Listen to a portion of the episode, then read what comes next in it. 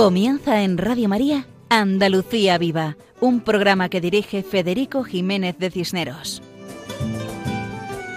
Buenas noches a todos.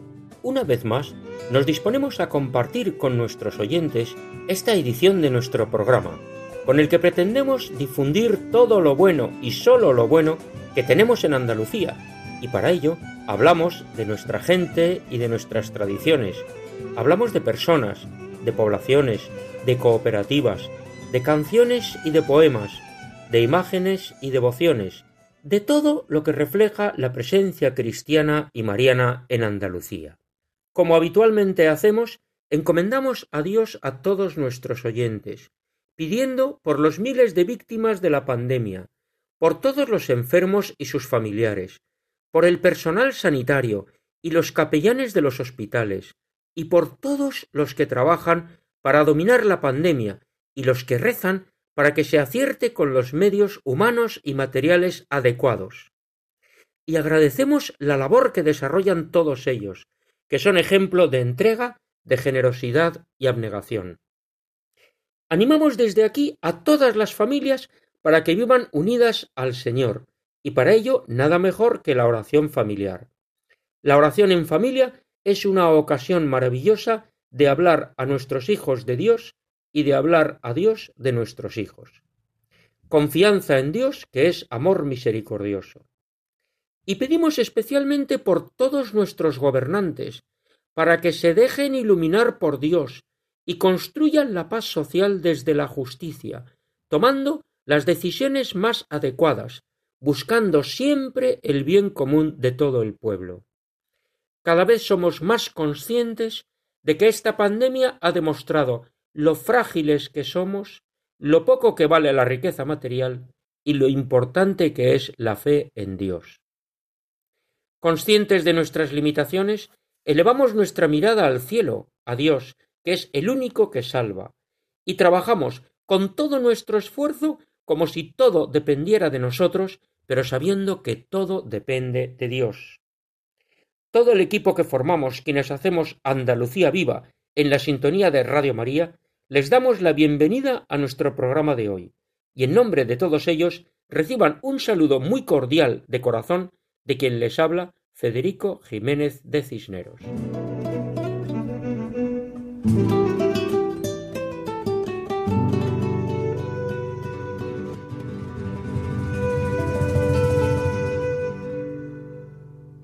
Sean nuestras primeras palabras de agradecimiento a Dios por tanto bien recibido. Nuestro programa quincenal cumple un año, y durante este tiempo hemos tenido muchísimos momentos para dar gracias a Dios y dar gracias a nuestros colaboradores y a nuestros oyentes. En la madrugada del 7 de octubre del año 2019 emitimos el primer programa Andalucía Viva en esta querida emisora Radio María y como no podía ser menos, fue un programa especial dedicado a la Virgen del Rosario en tierras andaluzas. Desde entonces, Dios ha permitido que quincena tras quincena salga este programa. De todo ello damos gracias a Dios, a las docenas de colaboradores que lo han hecho posible, y a todos nuestros oyentes, a los cuales animamos a que manden un mensaje de voz a nuestra dirección de correo electrónico andaluciaviva@radiomaria.es si lo desean. Esta es la dirección de nuestro correo electrónico para que puedan contactar con nosotros. andaluciaviva@radiomaria.es. Por eso, escucharemos una canción alabanza con el agradecimiento por este primer año de nuestro programa Andalucía Viva. Hemos escogido la canción Te alabaré del grupo almeriense Canaán. Es una canción de un estilo moderno, es lo que se conoce como música urbana, reggaeton fusionado con rap. Y en esta canción, con este estilo peculiar, vamos a escuchar frases de alabanza y agradecimiento a Dios, porque ha hecho tanto bien por nosotros. Su letra nos recuerda que Dios es nuestro faro y nuestra luz.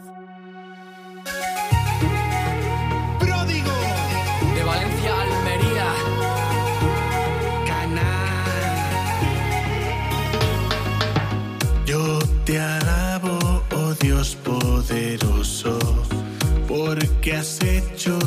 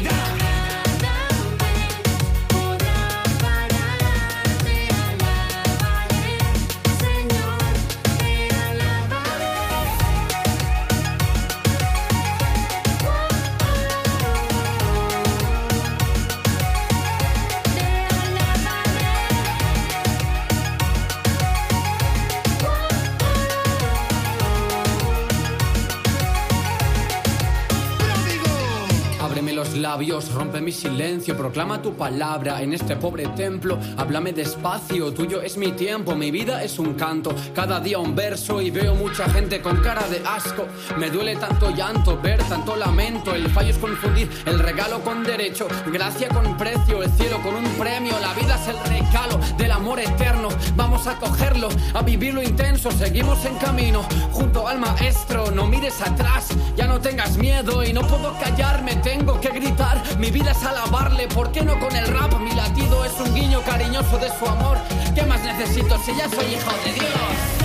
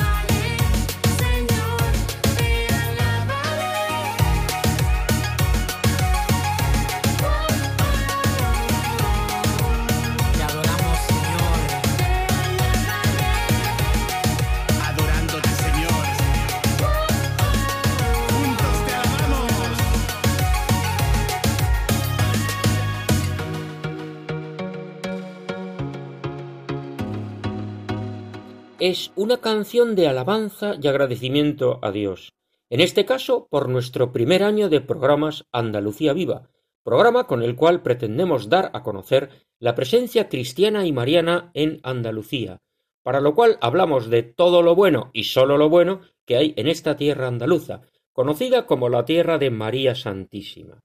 Y hemos escuchado en la letra de la canción Te alabaré del grupo almeriense Canaán, al cual agradecemos su participación, la frase en la que dice Yo te alabo, Señor, porque has hecho tanto bien por mí. Es una invitación a la confianza en Dios. Dios es mi faro y mi luz.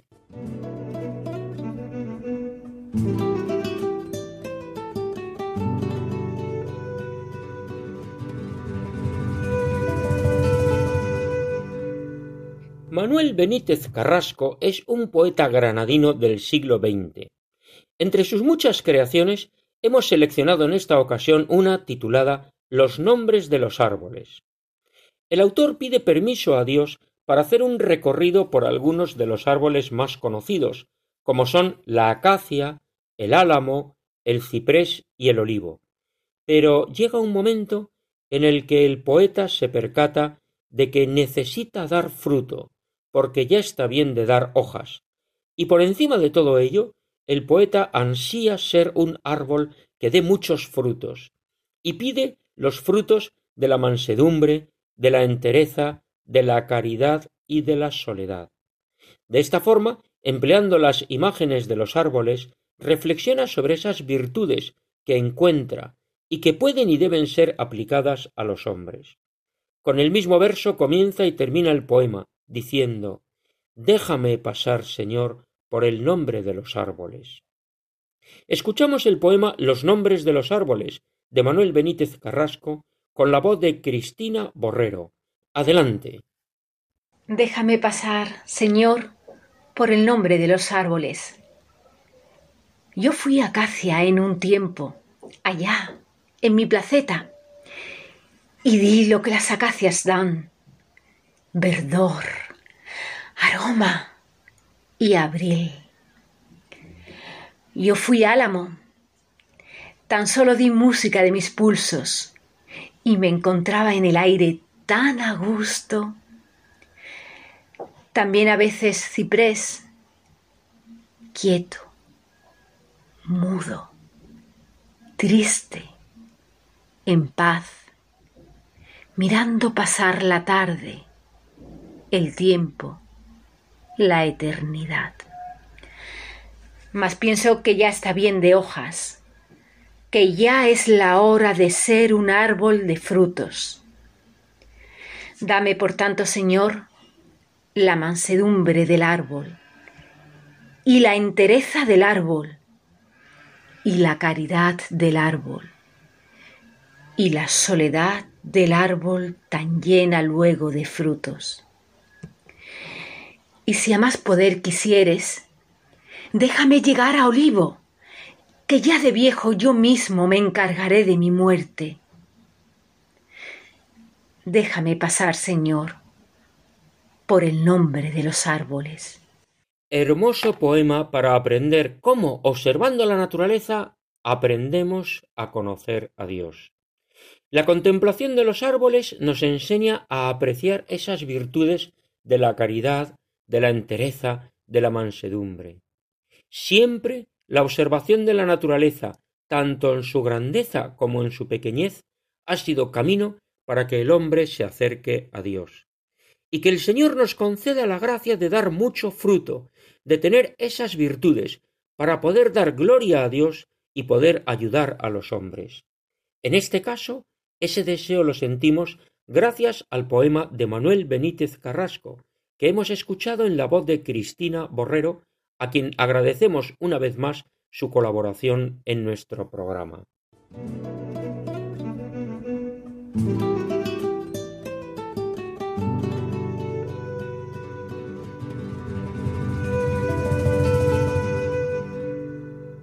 Seguidamente, Ismael Yebra nos ofrece una reflexión acerca de la clausura de los conventos y monasterios, y es que la vocación contemplativa es un acercamiento al resto de la humanidad.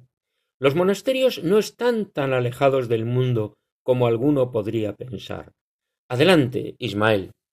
Recientemente ha saltado a los medios de comunicación la noticia del confinamiento de una comunidad de monjas de clausura por haberse detectado en ella un PCR positivo. Gran noticia, por lo visto. Tal vez sea por lo pintoresco de que tengan que estar confinadas aquellas que eligieron vivir en clausura de por vida, alejadas del mundanal ruido. No suele ser frecuente la presencia de las monjas de clausura en los medios de comunicación, a no ser que sean requeridas para ello. Normalmente, cuando aparecen en las páginas de un periódico, una emisora de radio o se asoman a una pantalla de televisión, es a causa del mal estado de su monasterio, que a pesar de estar catalogado como bien de interés cultural, sufre el abandono de la administración y amenaza con el derrumbe, o bien porque no tienen más remedio que abandonar un edificio habitado durante siglos por falta de vocaciones. Habitar un monasterio o convento de clausura no supone aislarse del resto de la humanidad, sino justamente lo contrario. Las monjas de clausura están informadas de todo lo que realmente merece la pena saber, no de las cosas que puedan distraerle de su principal ocupación, que es buscar a Dios y rezar por el mundo. La vocación contemplativa supone un acercamiento al resto de la humanidad, aunque parezca una paradoja, aislándose sólo parcialmente de ella para favorecer así la oración contemplativa en un ambiente de paz interior y silencio. Las nuevas tecnologías como he escrito recientemente en una revista eclesial, han llegado a los monasterios. Y bienvenidas sean. Como decimos, no están alejados los monasterios del mundo ni son ajenos a sus avatares. La presencia de Internet, la telefonía móvil o la existencia de una página web son moneda corriente en muchas clausuras. Es un hecho tan lógico como lo habrá sido en su día la implantación de la luz eléctrica, la existencia de un frigorífico en la cocina o la instalación de un termo para el agua caliente. No obstante, debo resaltar que cuando he accedido por distintas necesidades al interior de un convento o monasterio, he podido comprobar que disponen de lo estrictamente necesario al tiempo que carecen de lo superfluo. Hacen un justo uso de los adelantos e innovaciones técnicas de lo que deberíamos aprender el resto de los mortales. Como dijimos al principio, hace unos días ha saltado a los medios de comunicación la noticia del confinamiento de una comunidad de monjas de clausura por haberse detectado una monja con un PCR positivo. Nadie debe extrañarse de ello, aunque parezca un tanto curioso, ni que fueran extraterrestres o habitantes de otro planeta. Con las debidas precauciones, reciben personas que acuden a la Eucaristía, que se acercan al torno a solicitar ayuda o a adquirir dulces de su obrador, también a grupos de oración. Parece que como si fuera un signo evidente para dar a entender a la sociedad que no están tan ajenas al mundo como algunos podrían pensar. Muchas gracias a Ismael Yebra por su explicación acerca de la clausura monástica, que de ninguna manera es un rechazo de los problemas de la humanidad, sino una posibilidad de rezar mejor para ayudar a toda la humanidad. Y en este mes de octubre tenemos unos días dedicados a una campaña especial, una campaña muy querida por los oyentes y voluntarios de Radio María, una campaña dirigida a los más necesitados, a aquellas naciones donde Radio María necesita nuestra ayuda para salir adelante o para emitir. Escuchamos seguidamente un mensaje de la emisora. Del 6 al 10 de octubre llega a Radio María La Maratón, unos días de radio dedicados a dar a conocer los nuevos proyectos de Radio María en el mundo y aquellos que más necesitan de nuestra ayuda. La familia mundial de la radio se une en oración para pedir al Señor por esos proyectos y para recibir de quien lo desee los donativos necesarios para impulsarlos. Este año lo haremos con el lema Llevemos a todos la sonrisa de María. Cada año la generosidad de nuestros oyentes ha crecido y vamos a hacer un acto de fe y de esperanza en que conseguiremos que el Señor toque muchos corazones. Son proyectos preciosos, un milagro que hay que pedir desde este momento porque es mucho, mucho lo que se necesita. Este momento especial solemos celebrarlo en el mes de mayo, pero este año, debido a la pandemia, lo realizaremos este mes de octubre, que también es un mes mariano, el mes del Rosario. Desde España vamos a impulsar varios proyectos en África, República Centroafricana, Guinea Conakry y Tanzania. Pero también queremos ayudar al nacimiento de la Radio de la Virgen en nuestra nación hermana de Portugal, con cuyo santuario de Fátima tantos lazos nos unen. Emanuel Ferrario le contaba que uno de sus deseos era de amenar Radio María en todos los países africanos. Eh, y los sacerdotes son pocos, eh, ellos no pueden visitar todas las aldeas cada domingo. Entonces Radio María se hace como un instrumento para acercar la gente a Dios y a la Iglesia Católica. Un proyecto muy especial que es el proyecto de Radio María Portugal. De los últimos encargos que hizo don Emanuele Ferrario, a mí personalmente me encargó en noviembre de 2018 que le ayudase a poner en marcha Radio María Portugal y pues está yendo todo de una manera a mí me sorprende día a día, ¿no? Además, según se vayan consiguiendo estos objetivos, podremos aportar algunos estudios móviles para diversas naciones o apoyar otros proyectos como los de Cabo Verde o Mozambique. Comenzaremos la maratón el martes 6 de octubre y además de los programas especiales que se extenderán hasta el día 10, tendremos una conexión internacional con todas las Radio María del mundo el día 7 de octubre para rezar el Santo Rosario desde el santuario de Quibejo en Ruanda. Bendita tú eres entre todas las mujeres. Llevemos a todos la sonrisa de la Virgen con Radio María. En nuestro programa anterior dedicamos un espacio a recordar la devoción al Santísimo Cristo de la Buena Muerte de los caballeros y damas legionarios, aprovechando el centenario de la fundación de la Legión Española. Con ese motivo contactamos con la Pontificia y Real Congregación del Santísimo Cristo de la Buena Muerte y Ánimas y Nuestra Señora de la Soledad Coronada, más conocida como la Cofradía de Mena en Málaga. Y en esta hermandad se venera la imagen de la Virgen de la Soledad, a la cual también se le tiene especial devoción. Escuchamos seguidamente la marcha musical Pasa la Soledad, dedicada a esta imagen.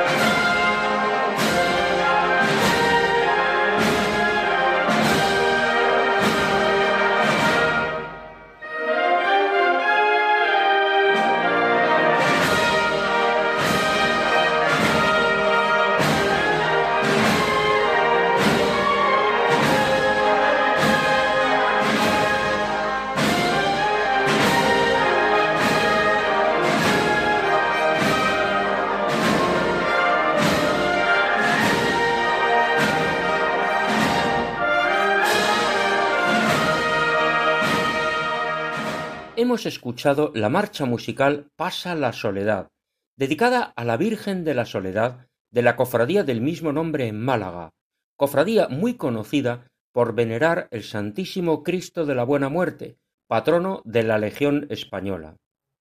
Y pasamos a la sección Nombres Cristianos, dedicada a aquellos lugares que tienen nombre religioso. Como estamos en el mes del Rosario, nos acercamos a la localidad de Villanueva del Rosario, que nos explica Juan José Martel. Adelante. Hola amigos de Radio María. Hoy visitaremos el municipio de Villanueva del Rosario, perteneciente a la provincia y diócesis de Málaga. Está situado en el noreste de la provincia, dentro de la comarca de Nororma y del partido judicial de Archidona. En su sierra de piedra caliza son numerosos los abrigos, cuevas y barrancos, donde su punto más elevado es el Chamizo. La historia de Villanueva del Rosario se remonta a la prehistoria. Ya en esa época hubo numerosos asentamientos en estas tierras, pero sus pobladores no permanecían largos periodos de tiempo, sino que eran nómadas y se desplazaban de unos sitios a otros. En la cueva del mal nombre, Sierra de los Camarolos, se han encontrado vestigios de pinturas rupestres. De los cartagineses han quedado numerosas huellas, denominadas turris annibalis, situados en lugares altos y de fácil fortificación. En el centro de la atalaya, cerca del Brosque, se han encontrado algunos restos que probablemente corresponden a una de esas instalaciones púnicas. La época romana fue una de las más importantes en este territorio. Debido a los numerosos cerros que existen, considerados como puntos estratégicos, se asentaron varias civilizaciones romanas a lo largo de todo el término municipal. Una de ellas es la ciudad de Ulisi, en el Peñón de Solís. Con la llegada de los visigodos, terminó la época romana y comenzó una nueva etapa también muy importante para la historia de Villanueva del Rosario. Se han encontrado numerosas necrópolis visigodas en el término municipal. Desde principios del siglo VII hasta finales del XVI, todo el alto del valle del Guadalhorce quedó despoblado. Las antiguas vías romanas fueron cubiertas por la vegetación y todo el paraje se tornó en un espeso bosque. Cuando a finales del siglo XVI se comenzó a repoblar de nuevo el alto valle del Guadalhorce, todo este territorio dependía de la villa de Archidona. Más tarde el municipio se independizó y pasó a convertirse en una villa nueva, con ayuntamiento propio. De aquí que se le cambiara el nombre de Puebla del Saucedo por Villa Nueva del Rosario. La parroquia de Nuestra Señora del Rosario data de 1760. El edificio de la iglesia constaba de tres amplias naves, sacristía, coro, atrio y dos pequeños patios. Durante la guerra civil, el templo fue víctima de la persecución religiosa, siendo destruidos los archivos de la parroquia, así como los ornamentos y vasos sagrados, por lo que no se poseen suficientes datos sobre su historia. Solo se salvó la imagen de Jesús Nazareno. La actual imagen de la Virgen del Rosario fue adquirida por suscripción popular. La talló el escultor malagueño Palma y fue colocada en la iglesia el 7 de febrero de 1938. La Virgen de los Dolores se adquirió en Granada el 29 de mayo de 1948. Además, y también por suscripción popular, fue adquirido un retablo de gran valor artístico proveniente del antiguo convento de Santo Domingo de Archidona y que una vez restaurado se colocó en el altar mayor. El 7 de octubre de 1946 en su día grande, los fieles pudieron contemplar el retablo presidiendo los actos religiosos de aquel día de la Virgen del Rosario. En el año 1960, y por motivos desconocidos, la iglesia se derribó para posteriormente construir una nueva. El 7 de octubre, el obispo de Málaga, don Emilio Benamén, bendecía la nueva iglesia. Nuestra Señora del Rosario es la patrona de la localidad y celebra su día el 7 de octubre, teniendo su broche con la procesión, que es el acto más participativo de la festividad, dando comienzo esta a las ocho de la tarde. Tiene su hermandad propia. Las fiestas patronales se extienden a lo largo de cuatro días en los que se suceden gran cantidad de festejos. La devoción mariana es grande en esta localidad que tiene una residencia de ancianos con el nombre de la Virgen del Rosario. En 1973 se recuperó la fiesta del emigrante en la primera semana de agosto, en honor a los emigrantes que no podían desplazarse hasta la localidad durante las fiestas patronales de octubre. Con este fin, se celebra la romería de la Virgen del Rosario, en la que los saucedeños trasladan la imagen desde el pueblo hasta el nacimiento del río, donde disfrutan de una jornada de música, bailes y juegos. Aquí debemos hacer mención de la ermita de Nuestra Señora del Rosario, de reciente construcción, con las aportaciones de los devotos de la Virgen que le da nombre. Es un sencillo edificio encalado, edificado en las proximidades del mirador de Hondonero y del paraje del nacimiento del Chorro. A esta ermita se dirigen los feligreses durante todo el año y de manera especial en la romería de la Feria de Agosto. Es un edificio de una sola nave, con una fachada sencilla y con una espadaña de arco que remata el conjunto en la parte superior. El 25 de abril se celebra una de las fiestas más esperadas, la romería de San Marcos en honor del evangelista San Marcos. Es un día en el que las familias acuden al campo a lo que ellos denominan San Marquear, disfrutando el día entre bailes, juegos y la degustación de suculentos platos típicos. Y hasta aquí nuestro humilde homenaje a la localidad de Villanueva del Rosario. Hasta el próximo programa, amigos de Radio María. Agradecemos a Juan José Bartel su explicación de la localidad malagueña de Villanueva del Rosario. Este mes de octubre es un mes dedicado a la Virgen del Rosario, y la Orden de Predicadores, conocida como los dominicos, tiene como carisma propio la devoción del Santo Rosario. ¿Cómo viven esta devoción en un monasterio de monjas dominicas?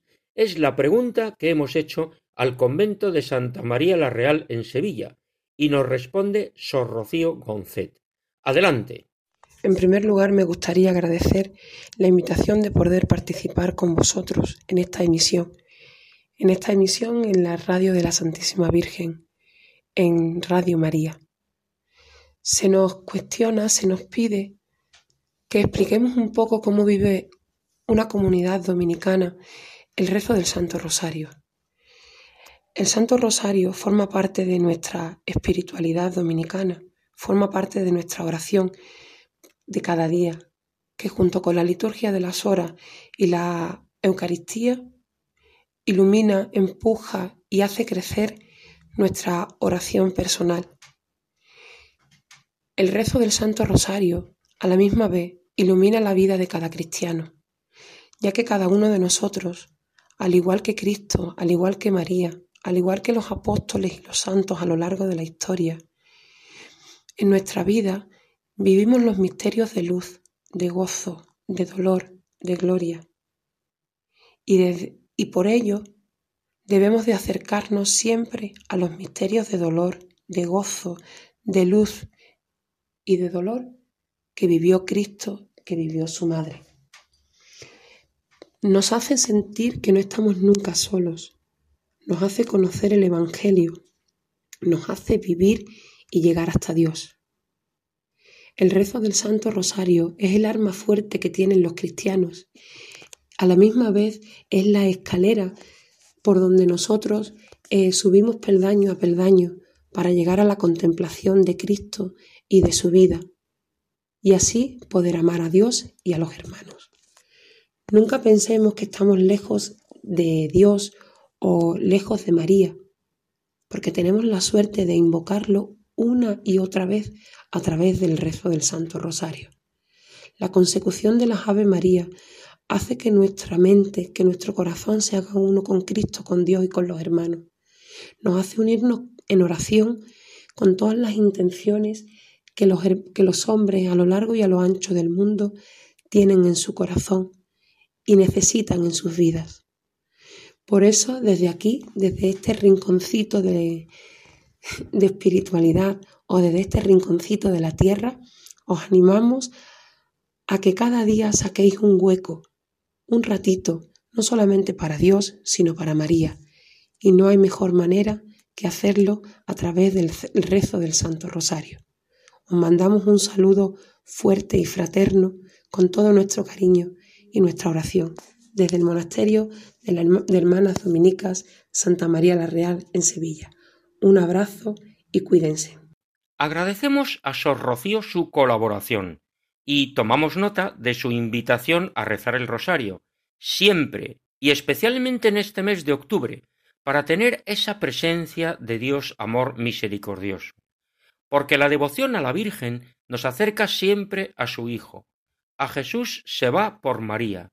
Es el camino más corto. Y continuando con el tema del rosario, en la sección con nombre propio dedicada a las cooperativas, Juan Jurado nos acerca a la población jienense de Beas del Segura. Adelante, Juan. Cooperativa Nuestra Señora del Rosario de Beas de Segura, en la provincia de Jaén. Hola amigos de Radio María. Hoy, en Andalucía Viva, dentro de la sección con nombre propio, visitamos la cooperativa Nuestra Señora del Rosario, de Beas de Segura, de la provincia de Jaén.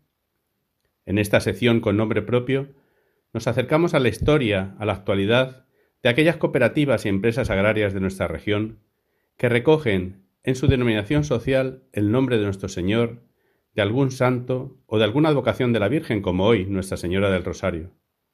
Estos nombres nos animan a elevar la mirada al cielo y nos recuerdan el sentido último y trascendente de nuestra vida ordinaria y de nuestra actividad laboral.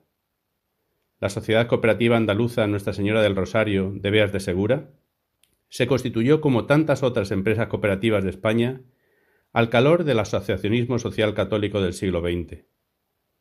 Sus olivareros fundadores quisieron que su cooperativa llevara el nombre de Nuestra Señora del Rosario. La festividad de Nuestra Señora del Rosario o Virgen del Rosario se celebra el día 7 de octubre. La primera capilla conocida bajo esta advocación se erigió en el siglo XIII, tras la batalla de Muret en Francia, cuya victoria se atribuyó a la Virgen, porque los soldados habían aprendido a rezar el rosario de manos de Santo Domingo de Guzmán.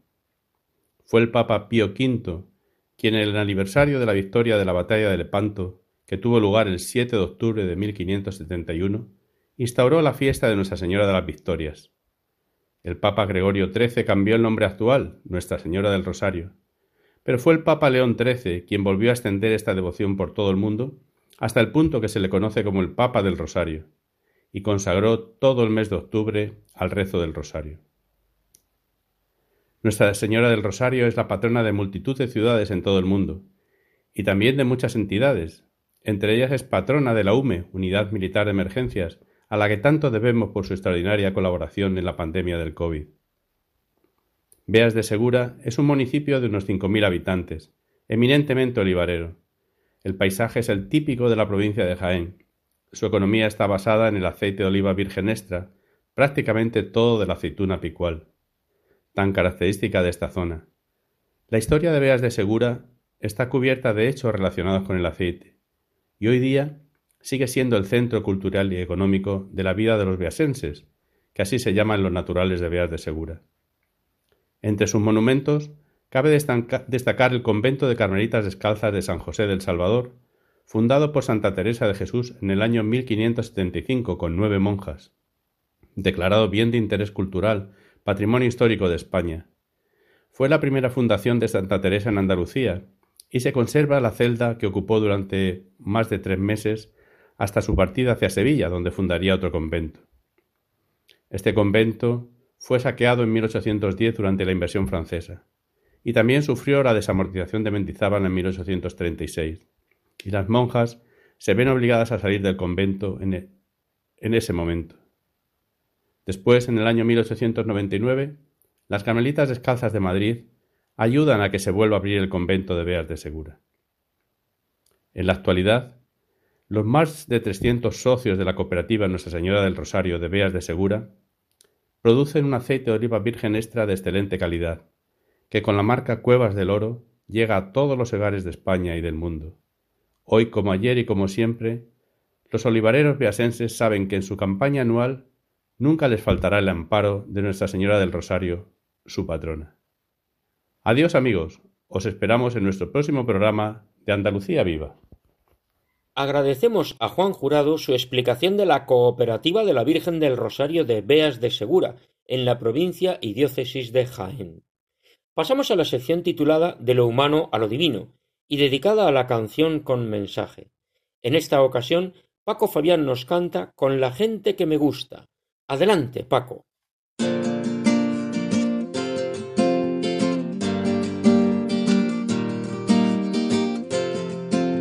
De Radio María, muy buenas noches. Esta vez voy a brindaros una preciosa canción escrita por Manuel Alejandro y grabada por Isabel Pantoja en su álbum De Nadie, lanzado en 1993. Pero os la voy a cantar en plan flamenquito, como lo hace el grupo A Dos Velas. Seguro que os va a gustar. La canción se llama Con la gente que me gusta. Va por todos.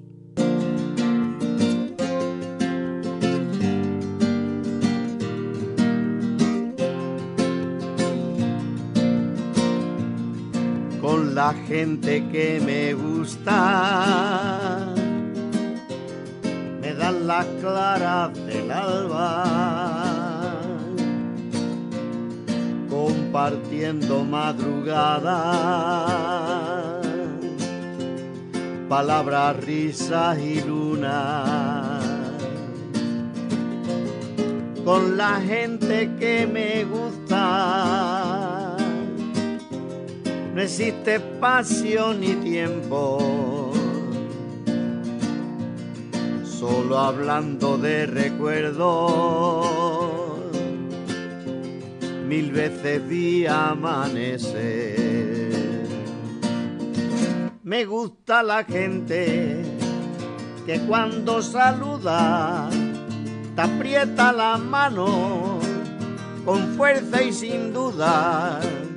Me gusta la gente que cuando te habla te mira los ojos, te mira de frente te dice a la cara aquello que siente y nada se calla, no tiene doblece, me gusta esa gente.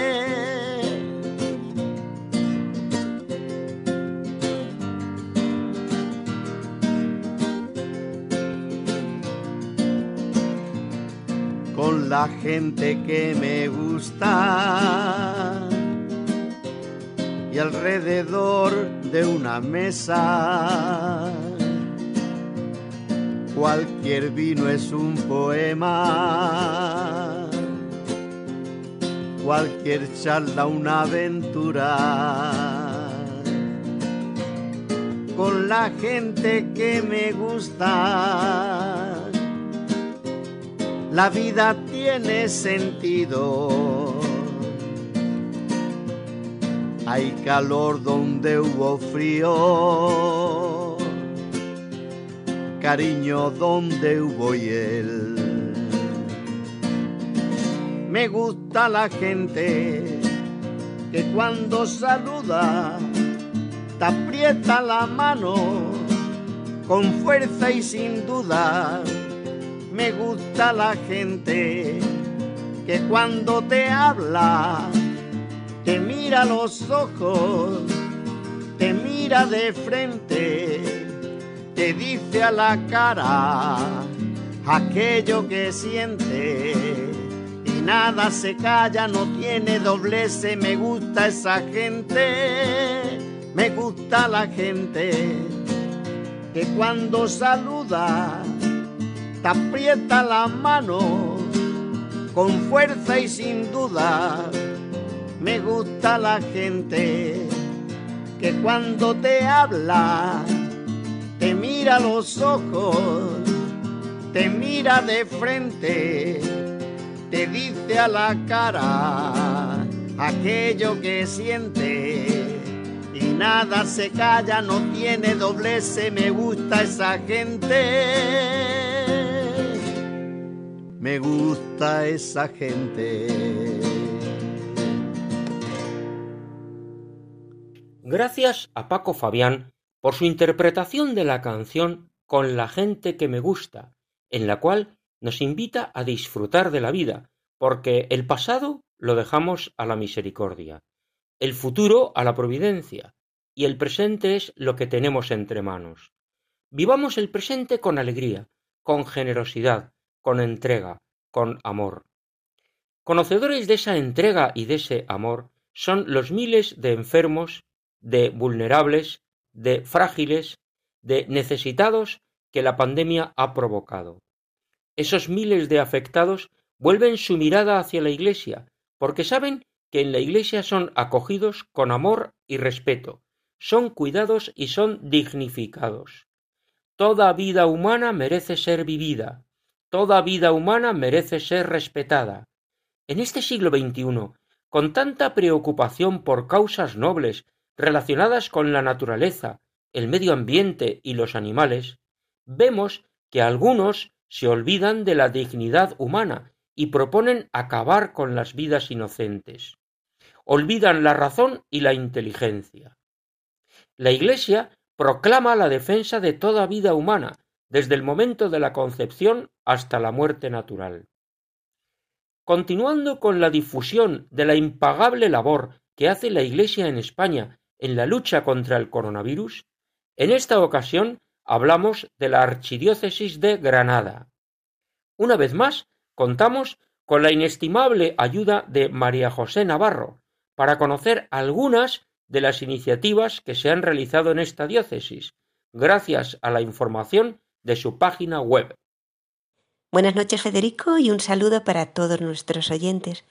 Comenzamos con las cofradías, tan importantes en la religiosidad popular andaluza. Hermandades de Granada ponen en marcha varias campañas solidarias por el COVID-19.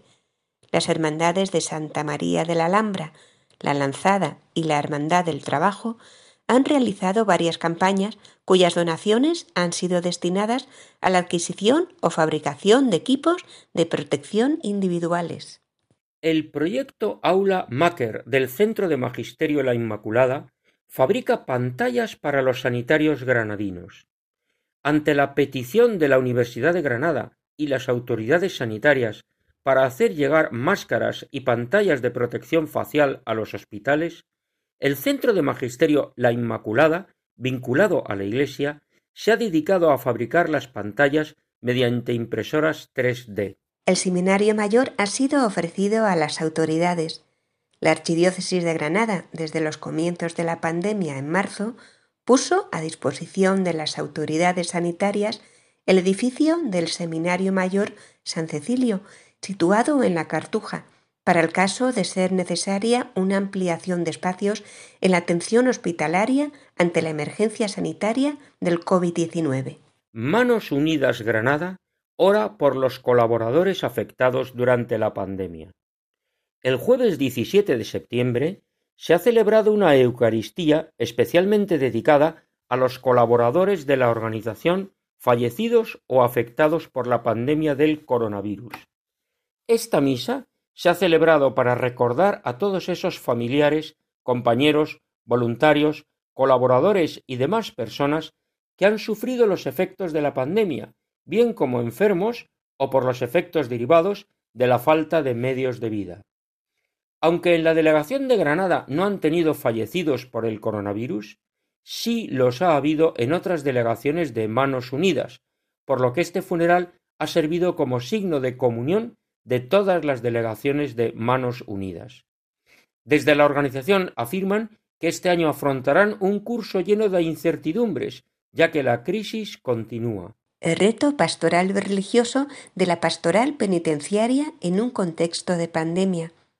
Esta pastoral festeja el 24 de septiembre Nuestra Señora de la Merced, patrona de las instituciones penitenciarias y de los presos, adaptándose a las limitaciones establecidas para prevención del COVID-19 en el interior del centro penitenciario de Albolote, en Granada.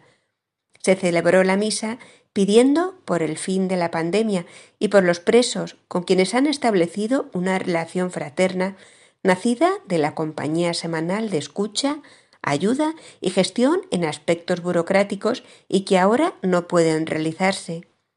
Los voluntarios desarrollan un trabajo de ayuda en las necesidades básicas para alrededor de 600 personas que están en situación crítica dentro de la cárcel porque no tienen dinero ni personas que les atienda. Los voluntarios, de alguna forma, siguen en contacto con los internos a través de cartas y con los familiares de los internos. La actual situación de pandemia está siendo un reto social y religioso para esta pastoral. El reto religioso afecta directamente a los internos en la dinámica de la transmisión y participación en la fe, ya que en estos momentos no puede realizarse una liturgia con muchos asistentes. Los internos que vienen voluntariamente a la misa se encuentran con una liturgia bonita y un ambiente sereno con la presencia del amor misericordioso de Dios que hace cambiar a las personas. Muchos se acercan a Dios y quieren volver a la iglesia. Y contactamos con Javier Fonollá, quien nos cuenta su experiencia desde Cáritas en Granada. Adelante. Tocando en las puertas de los pobres. El confinamiento se hizo presente entre nosotros y el silencio se adueñó de nuestro mundo. Las calles estaban desiertas, los negocios cerrados excepto los supermercados. La vida nos cambió por un virus que ha mostrado nuestra fragilidad humana. Pero en medio de este revés, Dios seguía latiendo en nuestros corazones como el antídoto a toda esta triste realidad.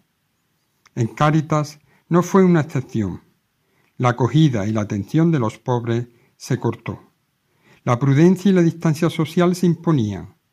Cuando los ERTE se decretaban y el teletrabajo venía para quedarse, los que no cuentan para la sociedad, los que solamente claman justicia social, veían que el mundo se les venía abajo, sin servicios sociales, sin posibilidad de acercarse a la parroquia y escuchando noticias con continuas muertes y prometiendo al gobierno soluciones que siguen sin llegar, sin dinero para alimentos, sin poder pagar el alquiler y otros gastos de primera necesidad.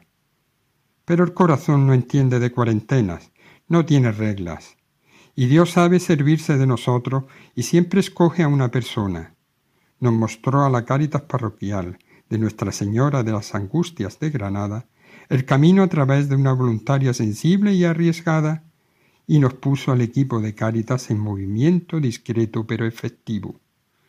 Si los pobres no podías acogerlos, había que ir a su encuentro, llamar a sus móviles, tocar en sus puertas, intercambiar una tierna medalla y darle una ayuda económica para que su esperanza y su vida siguiera latiendo.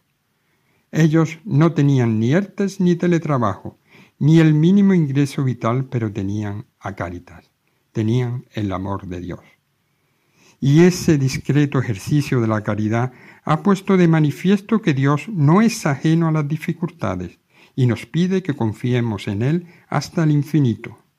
Cáritas volvió a ser su instrumento al servicio de los hermanos más necesitados y las puertas se entreabrieron para seguir atendiendo a nuestros hermanos con la dignidad de que merecen. Muchas gracias, Javier, por tu testimonio, en el cual nos recuerdas que las obras buenas se hacen con discreción y con sencillez.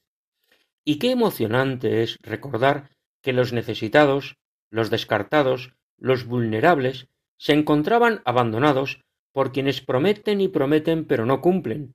Y ante ese drama tienen a Cáritas, tienen el amor de Dios, porque Dios nos pide que confiemos en Él hasta el infinito. Queridos oyentes, hemos llegado al final del programa de hoy. Antes de despedirnos, les repetimos nuestro correo electrónico para que puedan comunicarse con nosotros. Pueden escribirnos a la siguiente dirección andaluciaviva@radiomaria.es y les contestaremos con mucho gusto. Agradecemos la participación en nuestro programa de hoy del grupo de música católica almeriense Canaan, de Cristina Borrero, de Ismael Yebra, de Juan José Bartel, de Sor Rocío Goncet, de Juan Jurado, de Paco Fabián, de María José Navarro y de Javier Fonollá. Reciban en nombre de todos ellos un saludo muy cordial de corazón, saludo al que se suma quien les habla, Federico Jiménez de Cisneros. Dentro de quince días, si Dios quiere, nos encontraremos una vez más en este programa. Hasta entonces, nos unimos en oración pidiendo a Dios que nos bendiga a todos. Y aprovechamos para invitar a nuestros oyentes a que continúen con la sintonía de Radio María. Muchas gracias y buenas noches.